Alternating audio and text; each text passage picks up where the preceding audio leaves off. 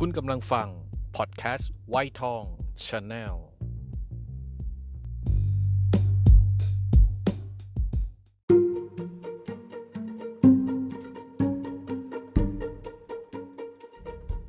เกิดมาบน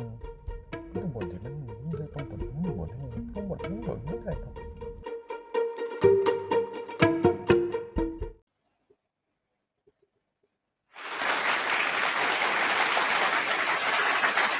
สวัสดีครับ คุณผู้ฟังครับ ยินดีต้อนรับทุกๆท่านนะครับเข้าสู่วัยทอง Channel พอดแคสต์นะครับ ไม่ทราบได้ยินเสียงหรือเปล่านะครับวันนี้เกิดมาบ่นนะครับ กับลุงหมูพาวิทครับ ประจำวันพฤหัสบดีที่ 7 เมษายน 2565 นะครับอะทำไมหน้าจอเป็นแบบนี้เดี๋ยวก่อน โอเคเราเราก็เพิ่งผ่านลมหนาวเดือนเมษาไปนะครับ เมื่อวันอาทิตย์ ที่3เมษายนที่ผ่านมา โอ้โหอยู่ๆอากาศหนาวขึ้นมาเฉยเลยนะครับ มีฝนตกในบางพื้นที่ด้วย นั่นก็เป็นเพราะว่าสภาพอากาศมันแปรปรวนเล็กน้อยถึงปานกลางนะครับอะมาเล่าเรื่องในวันนี้ดีกว่านะครับ มันมีหลายต่อหลายเรื่องด้วยกันนะครับ มีประเด็นของอคุณแตงโมนะครับ ก็ยังไม่จบไม่สิ้น มันเดือนกว่าแล้วนะครับ มีประเด็นของคุณปารินา มีประเด็นของเลือกตั้งผู้ว่าราชการกรุงเทพมหานคร หลายเรื่องนะครับ แต่วันนี้ลุงหยิบเรื่องที่ลุงสนใจขึ้นมาพูดนะครับนั่นก็คือฟุตซอลทีมชาติไทย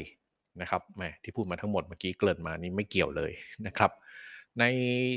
ช่วงนี้นะครับมีการแข่งขันฟุตซอลชิงแชมป์อาเซียนปี 2022 จัดที่ประเทศไทยนี่แหละครับ ที่อินดอร์สเตเดียมหัวหมาก การแข่งขันฟุตซอลเนี่ยก็เป็น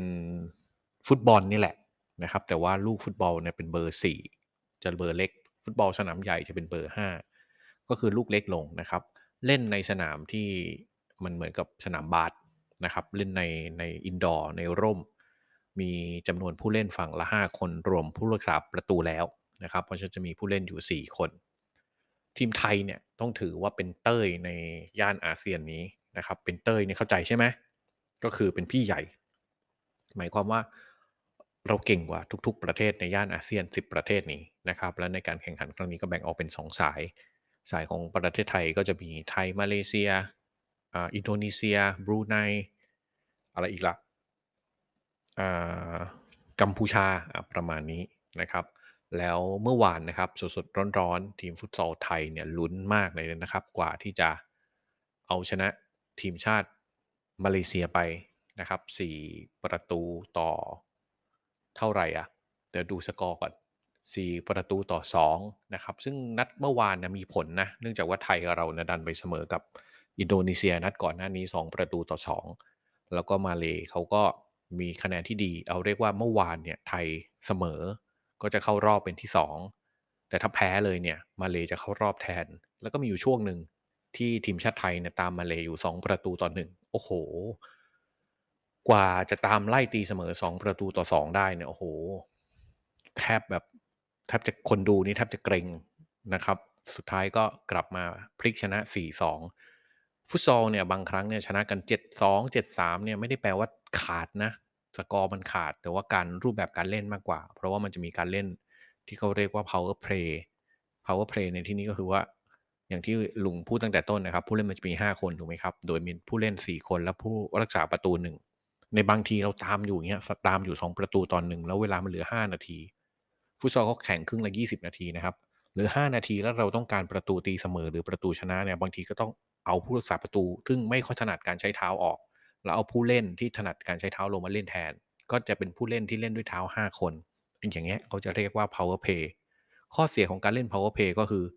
ถ้าพลาดโดนคู่แข่งแย่งฟุตบอลได้ เขาก็อาจจะสวนมายิงประตูเลย เพราะประตูมันจะโล่งๆ ไม่มีผู้รักษาประตูยืนอยู่นะครับ เพราะฉะนั้นอย่างที่บอกคือการบางทีชนะ 7-2 7-3 5 8 1 อะไรเงี้ยมันไม่ได้แปลว่า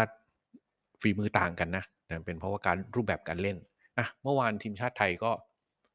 ชนะไปนะครับ แล้วก็ทำให้เป็นแชมป์ของกลุ่ม A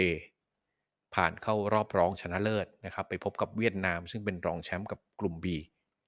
นะครับ ก็ทำให้ในวันที่ 8 นะครับ คือพรุ่งนี้นะครับ 17 นาฬิกา ก็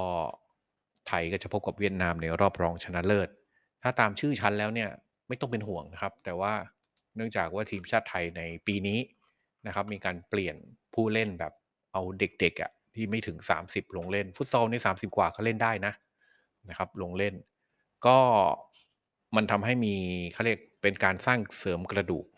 นะครับ หลายคนเนี่ยอาจจะไม่รู้จักว่าฟุตซอลไทยเนี่ยมีความยิ่งใหญ่ขนาดไหน ลุงเอาประวัติคร่าวๆนะครับ มาเล่าให้พวกเราฟัง ฟุตซอลเนี่ยเป็นฟุตบอลในโต๊ะเล็กเขาเรียกโต๊ะเล็กนะครับของประเทศไทยเนี่ยเริ่มเตะครั้งแรกเนี่ยที่เป็นทางการนะครับ ปีไหนนึงปีไหน 1992 คือตอนนั้นจำได้ว่าเอา นักฟุตบอลสนามใหญ่ ถ้าจำไม่ผิดเนี่ยผู้ผู้รักษาประตูคือวิราชน้อมเจริญ ซึ่งตอนนั้นเป็นผู้รักษาประตูของทีมการท่าเรือ แล้วก็เป็นทีมชาติไทยชุดใหญ่นะสนามใหญ่มาเล่น แล้วก็มีพวกกฤษดาเพี้ยนดิตมีอะไรพวกนี้คือนักเตะสนามใหญ่ทั้งนั้นเอามาเล่นนะครับ ก็นัดแรกเนี่ยก็แข่งกับจีนแล้วก็แพ้ไป 5 ต่อ 12นะครับเมื่อวันที่ 2 พฤษภาคมปี 1992 หลังจากนั้นมาก็ มีการฟูมฟักมีหลีกมีอะไรมาเรื่อยนะครับ จนปี 2000เนี่ยครับ8ปีให้หลังมา ประเทศไทยก็เป็นเจ้าภาพฟุตซอลชิงแชมป์เอเชียปี 2000 นะครับ ก็ในครั้งนั้นก็ไทยก็เข้ารอบนะ เข้ารอบรองชนะเลิศนะครับ แล้วก็ดันไปเจออิหร่านในรอบรอง แต่ว่าก็แพ้นะแพ้อิหร่านเพราะอิหร่านเนี่ยมันโอ้ไม่ต้องพูดถึงในเอเชียนี่เจ๋งมากนะครับ ก็มาชิงที่ 3 ไทยชนะญี่ปุ่นนะครับ ก็เป็นที่ 3 ในการชิงแชมป์เอเชียครั้งแรกของประเทศไทย ซึ่งเราเป็นเจ้าภาพนะครับ ก็ทำให้ไทยได้เข้าไปเล่นฟุตซอลโลกในปี 2000 ที่กัวเตมาลา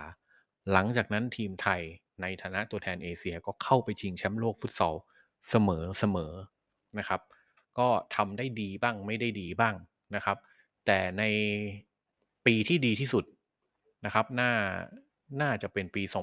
2016 นะครับ 2016 ตอนนั้นเนี่ยเป็นประเทศโคลอมเบีย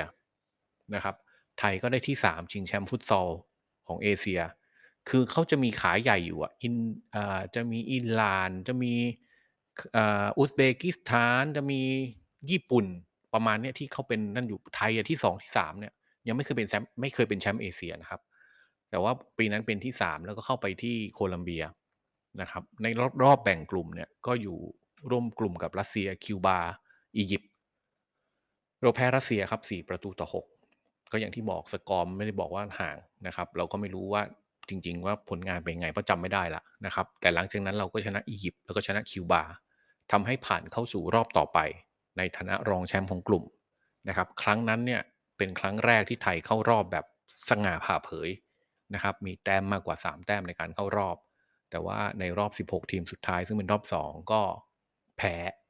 นะครับแพ้แต่ก็ถือว่ามีการพัฒนานะครับมีการพัฒนาทำให้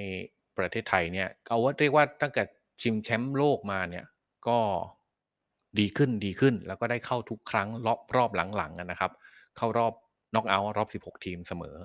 นะครับ ทีนี้ลุงก็มีอีกสถิติหนึ่งมาบอกพวกเราในวิกิพีเดียเขาได้รวบรวม ประเทศที่เคยเตะกับทีมฟุตซอลไทยนะครับ อย่างปูภูตานก็มีบันทึกไว้ว่าเตะกันหนึ่งครั้งนะครับเตะกันหนึ่งครั้งทีมชาติไทยชนะภูตานไป 29 ประตูต่อหนึ่งโอ้โห ถ้าถ้าเรียกว่าเตะครั้งเดียวแล้วผลต่างเยอะสุดเนี่ยก็น่าจะเป็นภูตานเนี่ยแหละครับ แต่ว่าทีมที่โดนประเทศไทยยิงประตูไปมากที่สุด นั่นคือมาเลเซีย สาเหตุเพราะว่าเราเจอมาเลเซียไป 31 ครั้งนะครับ 31 ครั้ง เราชนะมาเลเซียไป 31 ครั้งเลย ไม่เคยแพ้เลยนะครับ ยิงได้ 194 ประตู แล้วก็เสียให้มาเลไป 42 ประตู เพราะฉะนั้นผลต่างคือเรายิงได้กำไรอะ152 ประตู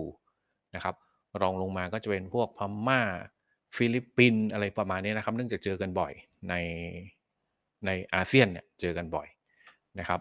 ก็ ทีมที่เราเสียประตูให้มากที่สุด เดี๋ยวหาก่อน ตอนนี้มี 9 ประตูมีปารากวัยนะครับ เราเจอปารากวัยไป 2 ครั้ง ติดลบ 9 มีน้อยอ๋อมีญี่ปุ่นฮะญี่ปุ่นเราเจอกับญี่ปุ่น 23 ครั้งนะครับ เราติดลบประตูญี่ปุ่นไปลบ 21 ประตูอ๋อมีอิหร่านโอ้อิหร่านลบ 62 แล้วเจออิหร่าน 25 ครั้งนะครับ เราสามารถชนะอิหร่านได้ 6 ครั้ง แล้วก็แพ้ไป 16 นะครับอะก็ประมาณนี้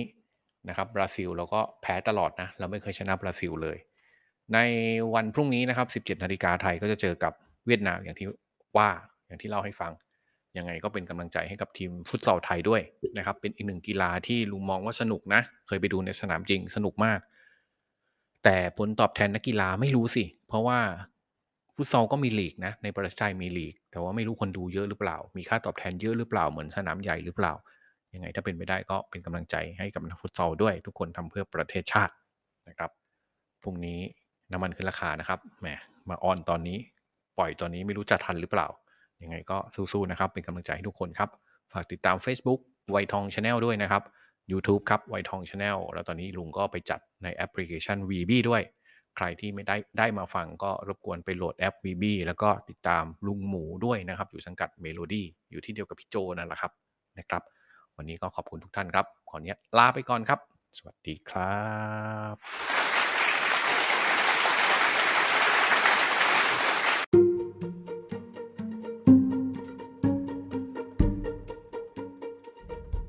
เกิดมาบ่นต้องบนที่มัน